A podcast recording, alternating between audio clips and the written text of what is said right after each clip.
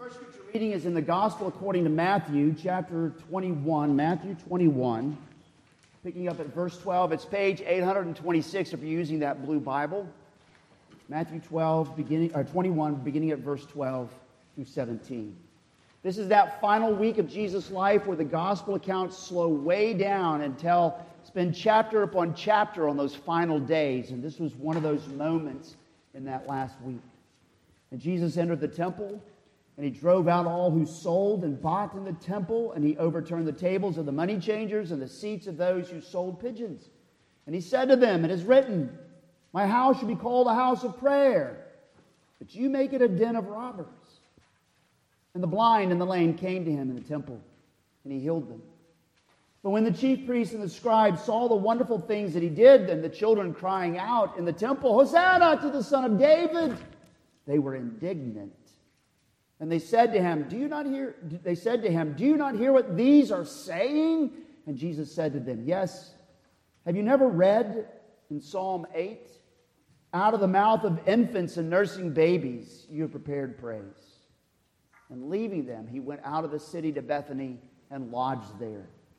And now we turn to Malachi chapter 2, verse 17 on page 802 as we continue our series in Malachi uninvited. And I would encourage you again and strongly encourage you to keep your Bibles open to this passage, Malachi chapter 2, verse 17, which is flowing right out of last week's passage we read, verses 10 through 16. I'm going to read from chapter 2, 17 through 3, 5. You have wearied Yahweh with your words. But you say, How have we wearied him? By saying, Everyone who does evil is good in the sight of Yahweh, and he delights in them, or by asking, Where is the God of justice? Behold, I send my messenger, and he shall prepare the way before me. And the Lord whom you seek will suddenly come to his temple, and the messenger of the covenant in whom you delight, behold, he is coming, says Yahweh of hosts. But who can endure the day of his coming, and who can stand when he appears? For he is like a refiner's fire and like fuller's soap. He will sit as a refiner and purifier of silver. And he will purify the sons of Levi and refine them like gold and silver. And they will bring offerings in righteousness to Yahweh. Then the offering of Judah and Jerusalem will be pleasing to Yahweh as in the days of old and as in the former years. Then I will draw near to you for judgment. I will be a swift witness against the sorcerers, against the adulterers, against those who swear falsely, against those who oppress the hired worker in his wages, the widow and the fatherless, against those who thrust aside the sojourner and do not fear me, says Yahweh of hosts. So, what I've read to you from the Old Testament and the New Testament, it is the word of the Lord. Thanks be to God. Let's pray. Oh Lord, we bring we long for your justice and we long for your rightness to prevail. We pray for revival and reformation in your churches. But we don't often know what that will entail. For who can endure the day of his coming and who can stand when he appears? Our hope is in you. Our hope is in your mercy. Our hope is in your faithfulness. Our hope is in your Son, Jesus Christ, our Lord.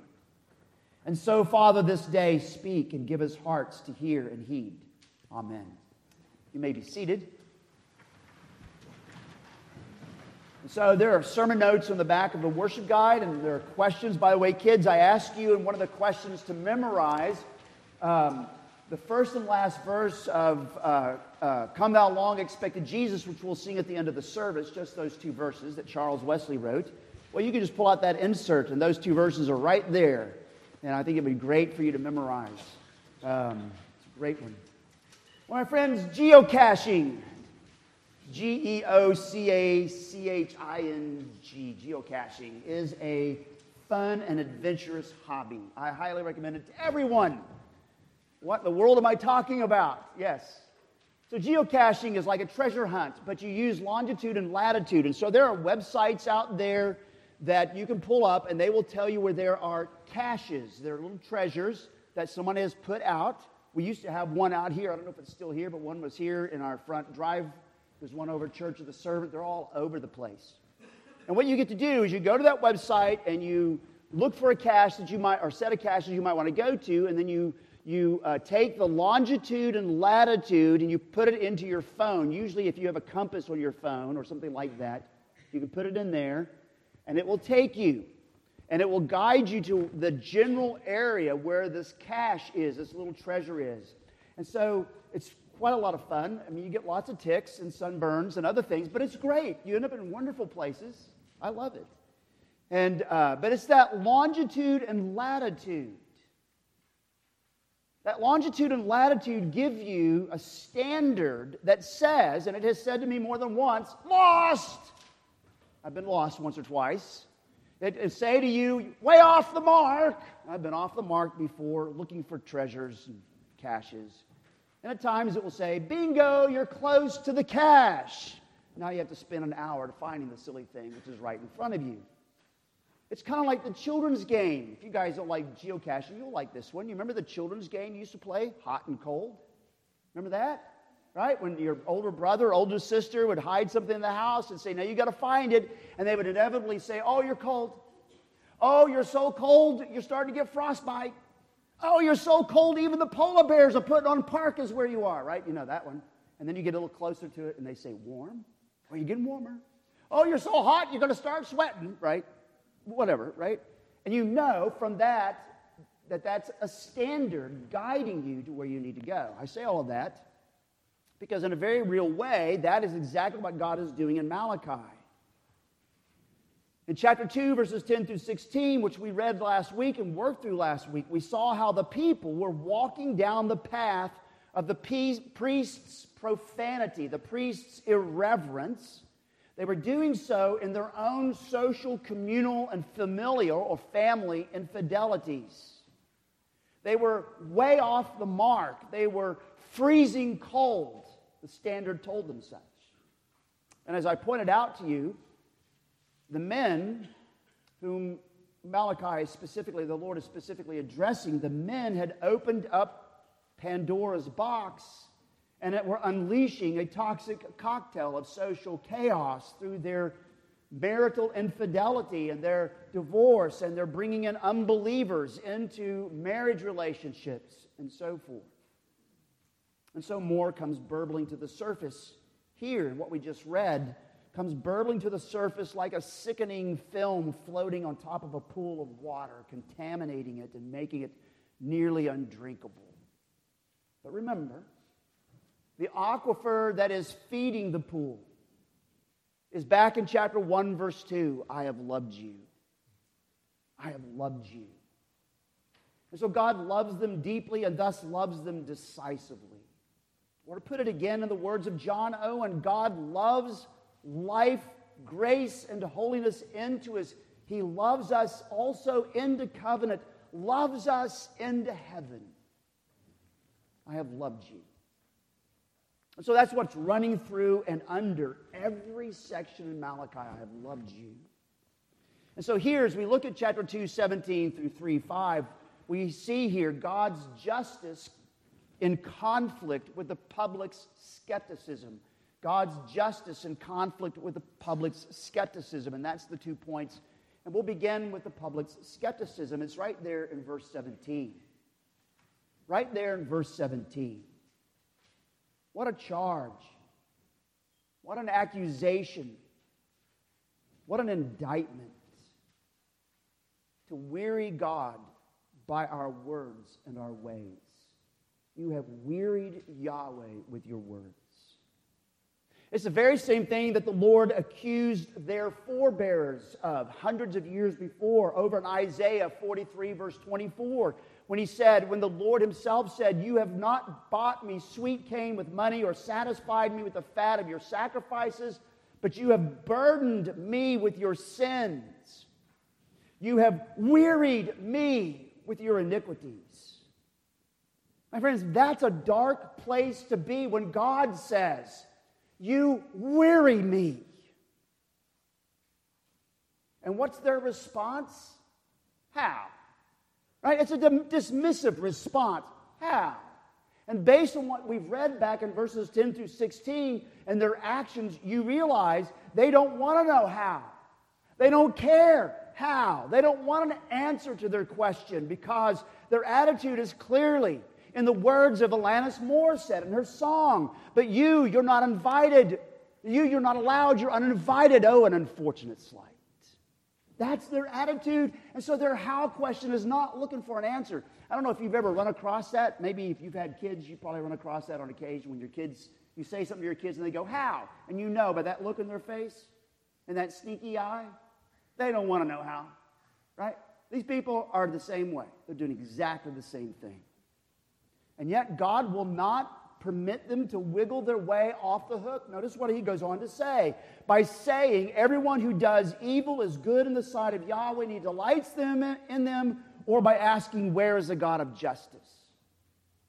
They've inverted God's ethic, God's morality, divorcing their covenant wives marrying non believing women and bringing them in. They're turning God's standard on its head and they're saying, well, God loves it. That's what they're doing. Does everybody get that?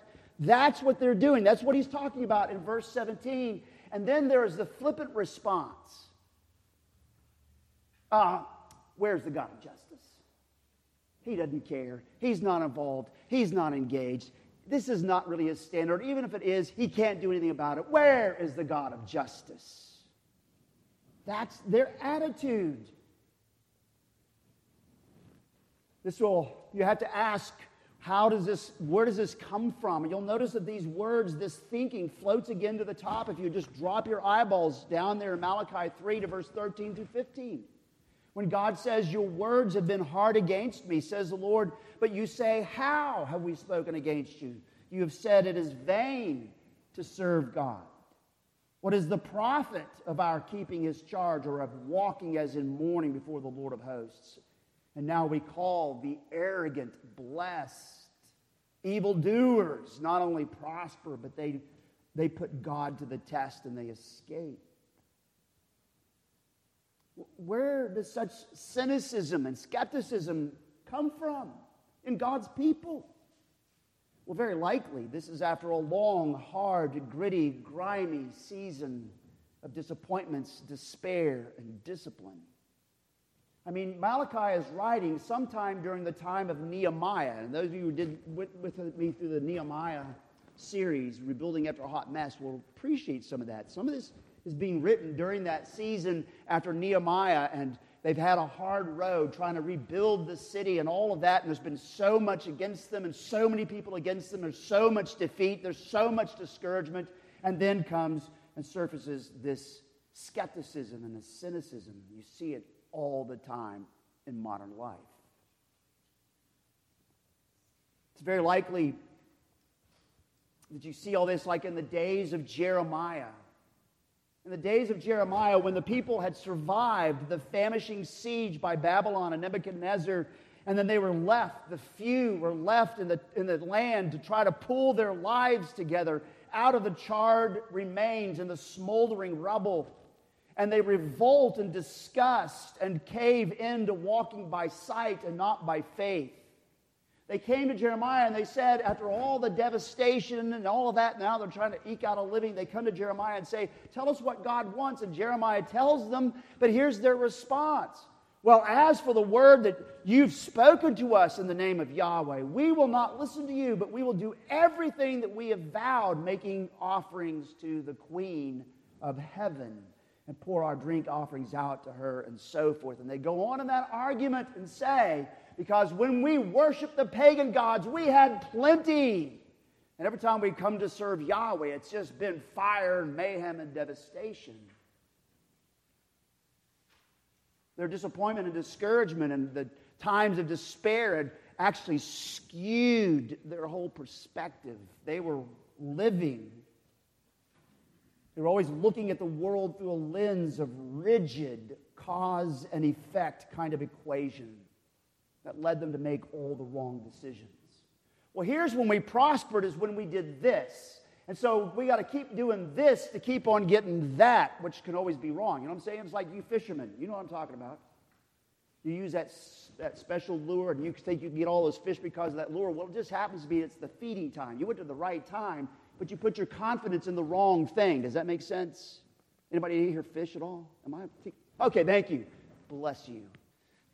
Do you know what it's like to give an illustration and nobody knows what you're talking about? But that's the kind of attitude. They're looking at things in this hard cause and effect equation, and therefore they're making all the wrong decisions. And that seems to be happening right here in Malachi. You can hear it in the almost cataclysmic analysis of the sacred, songwriter in Psalm 73. I'm going to I'm going to ask you to hold this place and run over with me to Psalm 73. Go to Psalm 73.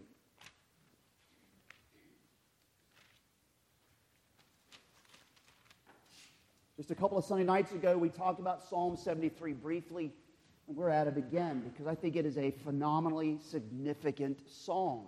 Psalm 73, you notice it's a psalm of Asaph, it's a priest. This is a priest, one who was actually commissioned to make psalms and sing songs and play musical instruments in God's worship. And notice that in Psalm 73, he begins at the right place. Truly, God is good to Israel, to those who are pure in heart. That's always a good place to begin. But notice what happens to him. The next two verses. But as for me, my feet had almost stumbled, my steps had nearly slipped. For I was envious of the arrogant when I saw the prosperity of the wicked, when I slid into the trap of this hard cause and effect equation. I almost lost my faith. I'm looking at the wicked and they're prospering. I'm looking at how they're muscling up. They've got the greatest political power, they've got all the wealth. And I'm going, what? Where's the God of justice? It's really what he's talking about all the way through this psalm, or at least part of the way through the psalm. And he even mentions when he gets down to verse 13 All in vain have I kept my heart clean and washed my hands in innocence being an ordained priest, what he's basically saying, all in vain have I kept my ordination vows. It's been a hard road to hoe, and the, the wicked succeed, and we ain't. I almost gave up, he says.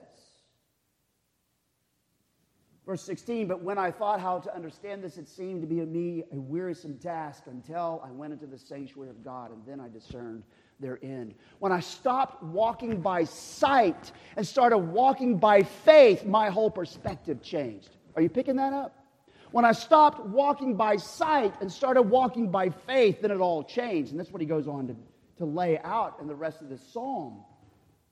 He even comes to confess his sin, verse 21 when my soul was embittered, when I was pricked in heart, I was brutish and ignorant. I was like a beast toward you, acted like a stupid animal. And if you knew my dog, Raleigh, you would understand when I just said that, right? You know, right? My, I acted like a stupid animal.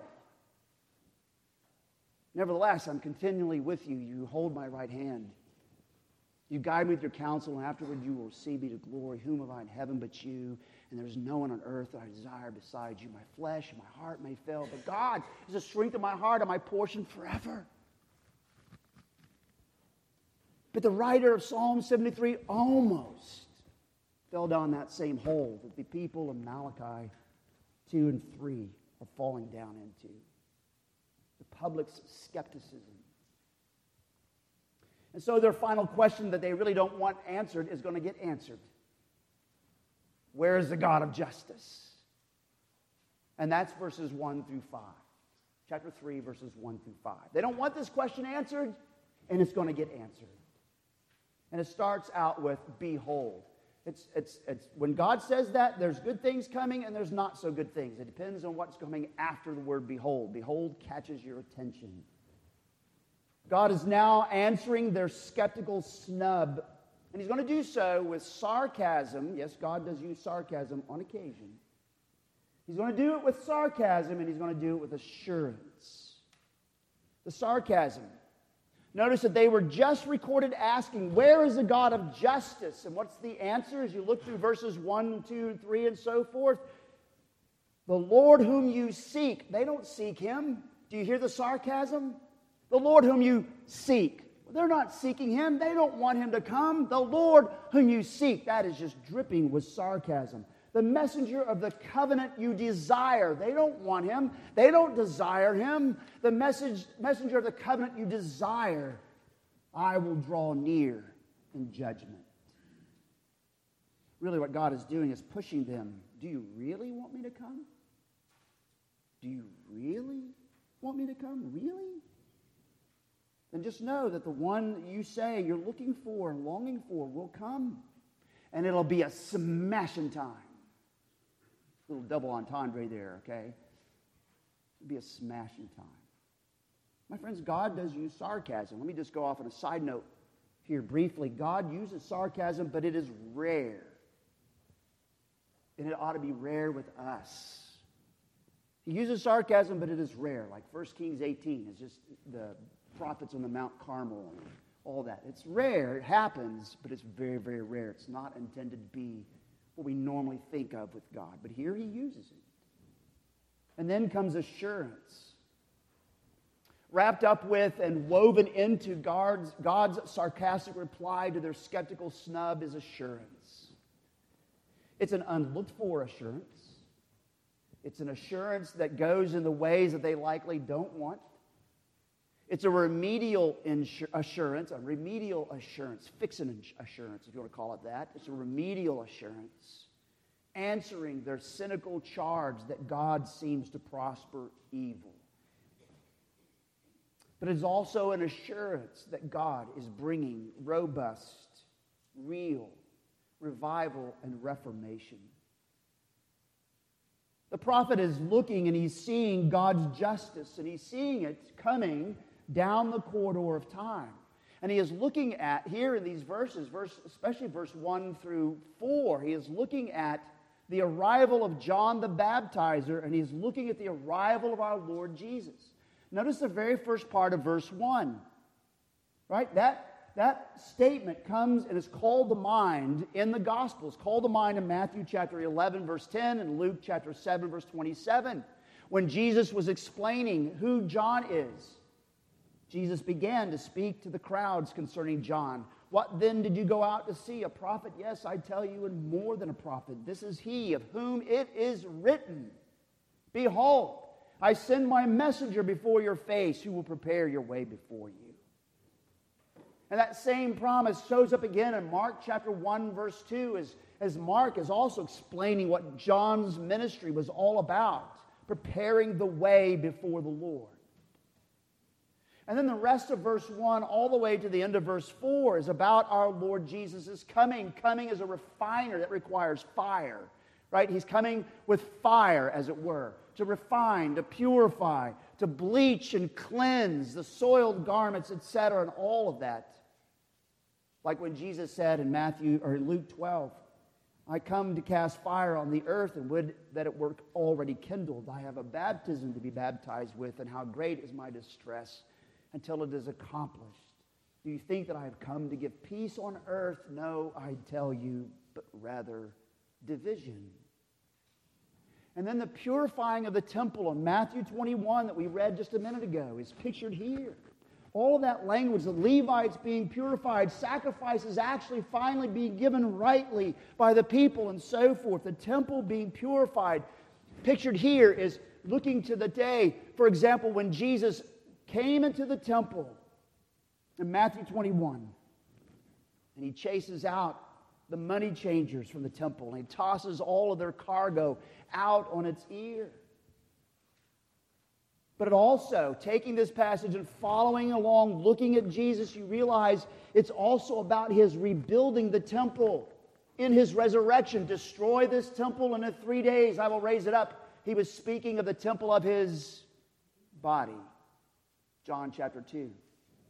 And it's looking to God, Jesus who comes to purify and revive and reform and rebuild his church.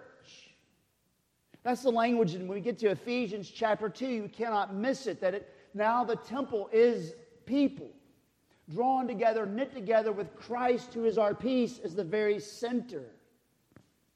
And all of that language here of the purified Levites finally offering sacrifices pleasing to the Lord as in the days of old and as in the former years, verse 4, is all about his people made into a priesthood and built into a temple. You heard it in the call to worship as Scott was reading from 1 Peter chapter 2 verses 4 and 5. Coming to him as to a living stone, rejected indeed by men, but chosen by God and precious, you also are being built up as a spiritual house, a holy priesthood. Do you hear it? Temple priesthood, offering acceptable sacrifices to God through Jesus Christ. And so, He, the God of justice, whom they have been sarcastically and skeptically asking for, whom they really don't want, is going to comes and He will draw near, and it will be, it will be to purposefully right all wrongs. It will be to precisely reestablish justice in a world filled, filled with jury rigging and jingoism. Jingoism, where you elevate your country and make it your God. Truly, this has all begun when our Lord arrived the first time. And it is unfolding even now, and it will finally be settled once and for all and forever in his final coming. As our Westminster Confession of Faith puts it so well in chapter 33 in paragraph 1, for those two of you taking notes right now, I see that. Westminster Confession of Faith, chapter 33, paragraph 1. God has appointed a day wherein he will judge the world in righteousness by Jesus Christ, to whom all power and judgment is given by the Father. In which day not only the apostate angels shall be judged, but likewise all persons that have lived upon earth shall appear before the tribunal of Christ to give an account of their thoughts, words, deeds and to receive according to what they have done in the body, whether good or evil. And so, the coming of the Lord that we desire, and the coming of the justice that we long for,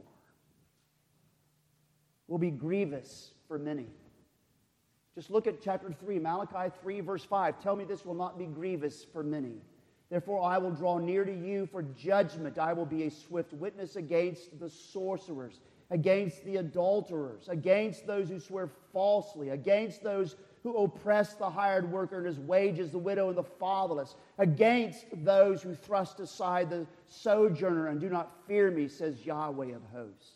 The coming of the Lord that we desire and the coming of justice that we long for will be grievous for many but it will be the answer of the prayers of many as well unto their relief. As you hear me say often, what's good news for some is what? Bad news for others. And so, I must ask you, which will it be for you? Will it be good news for you or bad news for you? Are you a part of those who have snidely and skeptically and tauntingly said, Oh, where is the God of justice? But are you really saying in your heart to God dismissively, in the words of Alanis Morissette, but you, you're not allowed, you're uninvited, oh, an unfortunate slight.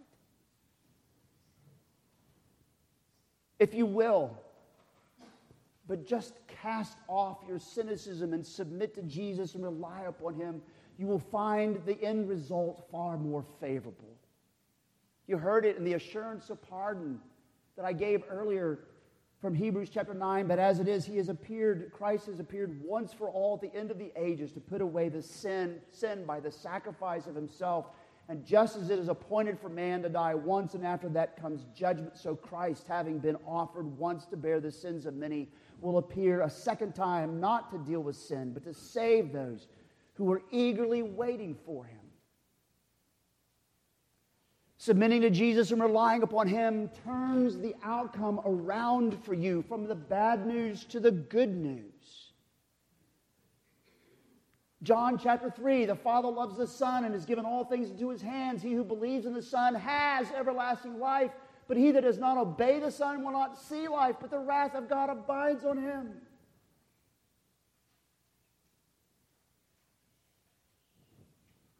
Which will it be for you? During this whole Advent season, you're going to hear hymns, you're going to hear carols being sung, you're going to hear them down in the mall, going down the hallways, you're going to hear them on your radio. Whatever you do, for God's sake, don't be happy about it and comfortable and sit there and go, oh, this makes me always think about Christmas and family and all that stuff. Wonderful, that's wonderful. But let it say to you again the messenger of the covenant whom you seek is coming.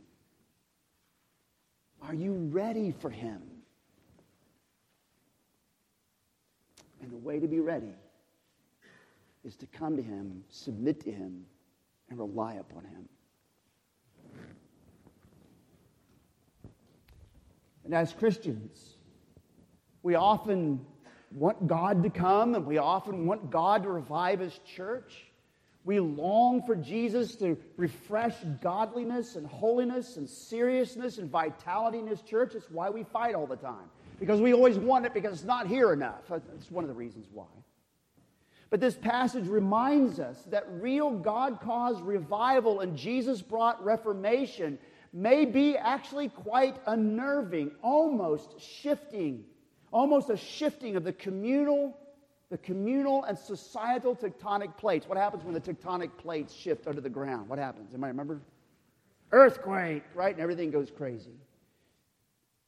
Our Lord bringing reformation and revival may be almost like a shifting of the communal and societal, societal tectonic plates where our, where our socially safe sins, yes, there are socially safe sins, but there's still sins.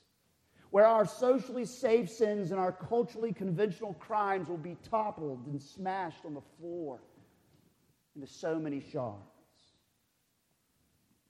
You hear that warning in the passage we read before the confession of sin. Notice God is talking to people who claim to be his people, who are longing for the day of the Lord. And what does he say in Amos chapter 5? Woe to you who desire the day of the Lord. Why would you have the day of the Lord? It is darkness and not light, as if a man fled from a lion and a bear met him and went into a house and leaned his hand against the wall and a serpent bit him. It is not, that, is not the day of the Lord, darkness and not light, and gloom with no brightness. In fact, he goes on to say, I hate your worship service because it doesn't go with the way you live. That's what he's saying there in that.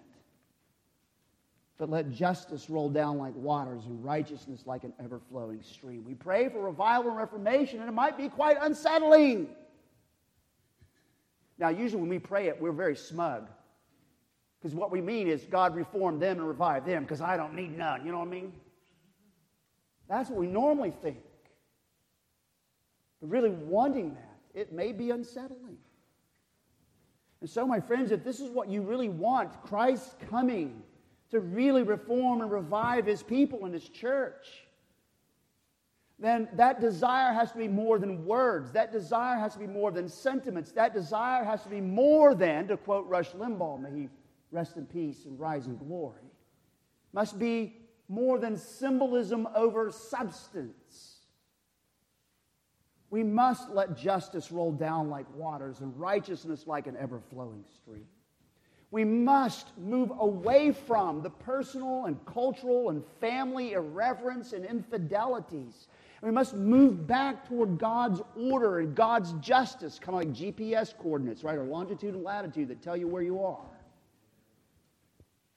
We need to move back toward God's order and justice which begins here in Malachi chapter 2, verse 10 through chapter 3, verse 5, means returning again to God, our Godward relationship, but also restoring our spouseward relationships. And then it begins to ripple out. Thinking about verse 5, it begins to ripple out in our societal engagement where we turn our backs upon the life authorities, the sorcerers, and listen to the Lord. Where we become no longer a people who swear falsely, but people who are men and women of their word. Where instead of oppressing the, the worker and his wages, we are honest in our business dealings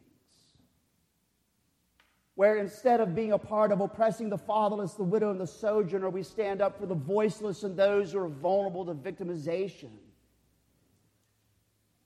Where instead of fear, not fearing God, we honor God in all of our societal engagements and in the sanctuary. We really want that. As the old Chinese prayer used to be Lord, revive your church beginning with me. Lord, revive your church, beginning with me. Well, my friends, this will come.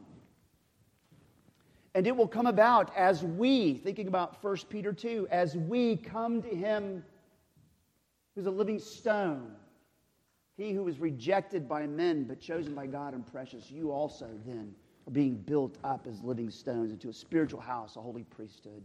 It will come about as we come to him who was rejected by men and as we do this and we move this way, then we show ourselves to have already been made by grace. We show ourselves to already have been made by grace and becoming even more a chosen generation, a royal priesthood, a holy nation, his own special people, that you may proclaim the praises of him who called you out of darkness into his marvelous light, who once were not a people but are now the people of God, who had not obtained mercy but have now obtained mercy. Dear friends, this is Advent. Christmas doesn't start until December the 25th, and then it's the 12 days of Christmas, and you can sing all about your parakeets and whatever else is in the trees, right? This is Advent. This is the time. It's an intentionally focused time for us to think do we really want Jesus? Do we really want him to come? Would we have welcomed him or we have been those who cried out, Crucify him! Crucify him!